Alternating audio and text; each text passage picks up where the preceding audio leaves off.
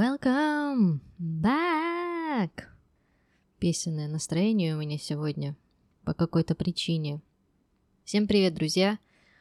Сегодня, как и обещала, мы будем говорить о том, как сделать английский частью своей повседневной жизни.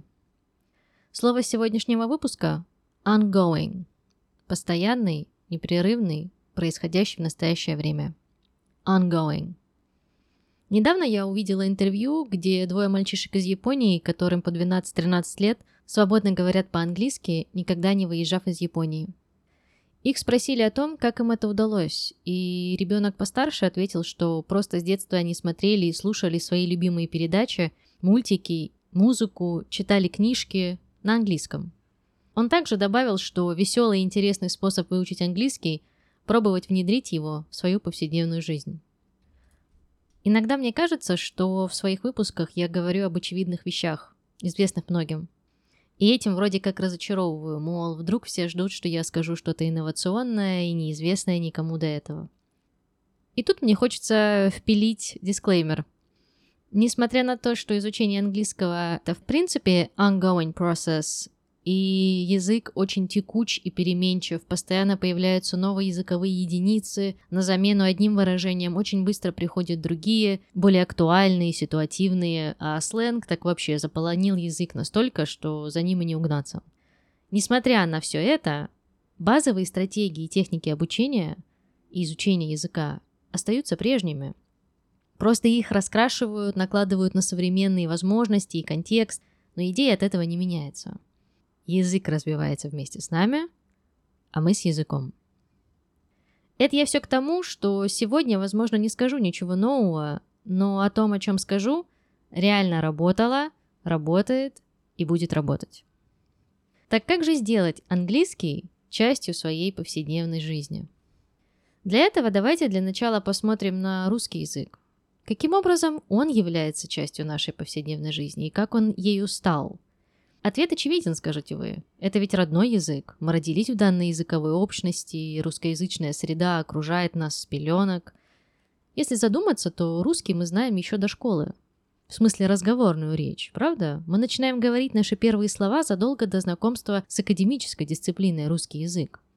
Но к моменту, когда мы идем в первый класс, мы уже свободно выражаем базовые мысли, как и понимаем окружающих, не зная при этом правил. То есть мы знаем, как использовать язык, но не знаем, по каким механизмам он работает. Ну прям как в фильмах Нолана. Все наоборот. Здесь нас интересует тот факт, что мы выучили язык без правил. Мы лишь жили в языковой среде. И все. Так вот, для того, чтобы сделать английский язык частью своей повседневной жизни, нужно создать искусственную языковую среду.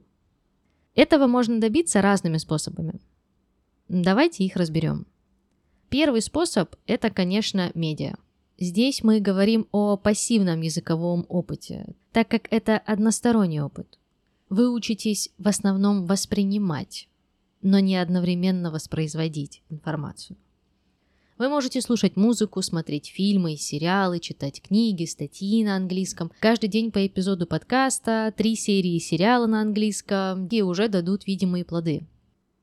Здесь вы можете спросить, как я буду читать, смотреть, слушать, если я не знаю английский, если я его не понимаю.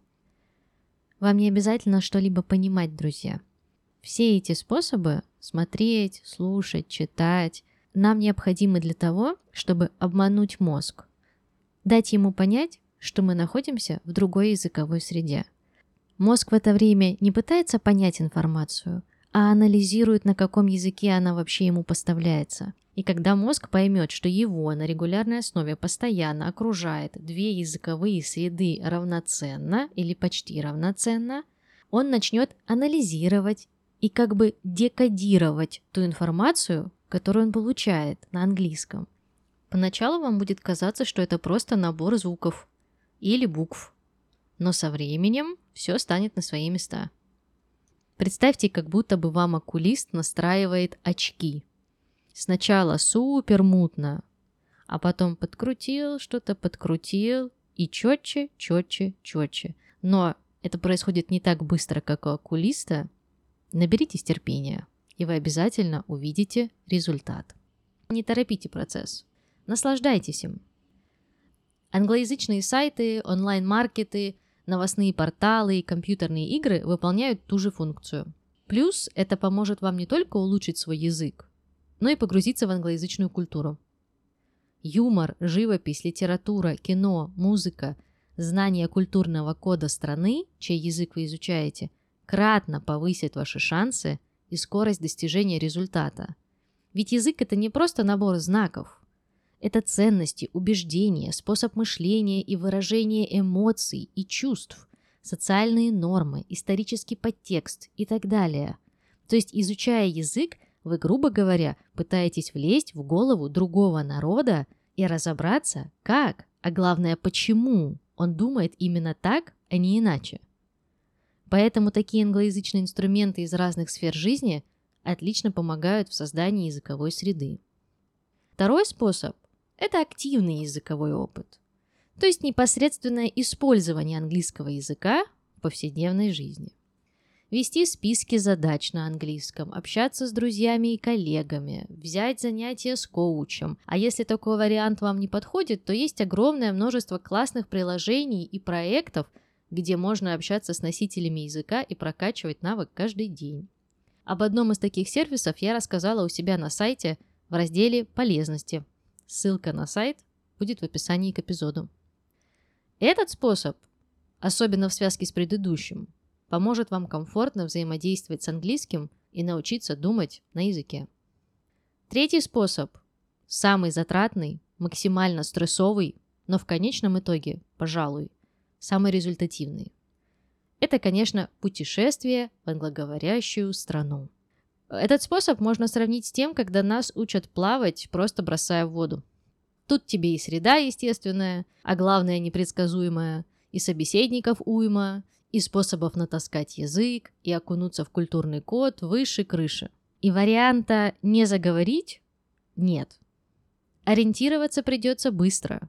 Времени на подумать особо не будет, а действовать и говорить придется много. Не могу сказать, что это мой любимый способ, и, как видите, я не советую его в первую очередь. Объясняю почему. Как по мне, путешествовать классно, уже имея языковую базу и представление о том, как работает язык и культура страны, в которую вы приехали. Тогда это будет похоже на удивительную экскурсию, как в Диснейленде. Много слышал, а теперь можно самому посмотреть, проверить, попробовать. Я жила в разных странах, бывала в самых разных языковых ситуациях, общалась с бесчисленным количеством людей со всего земного шара, но все самые важные и полезные зуны – знания, умения, навыки – я получила, как ни странно, здесь, в родных стенах. Без этого мои путешествия не были бы такими насыщенными. Я бы не познакомилась с самым главным и самым знаменитым фотографом Олимпийских игр и не подружилась бы с ним. Не смогла бы жить на Аляске и разрешать сложные жизненные ситуации, связанные со здоровьем, работой и бытом. Выбор за вами. Но помните, что реально выучить английский можно не только уехав за ним далеко-далеко – но и дома на диване с послеобеденным чаем и бисквитами. Наконец, не забывайте, что изучение языка – это ongoing process, который охватывает разные сферы жизни и имеет множество аспектов. Поэтому относитесь к этому многослойному процессу как к луковице. Слой за слоем осваивайте его аспекты и особенности. Но в отличие от чистки лука, если вы и прослезитесь, то только от счастья и осознания того, что вы способны говорить на другом языке, понимать людей другой культуры, делиться опытом и что вообще вы умничка. Главное, не бойтесь делать ошибки и продолжайте практиковать свой язык каждый день. Спасибо за внимание. See ya!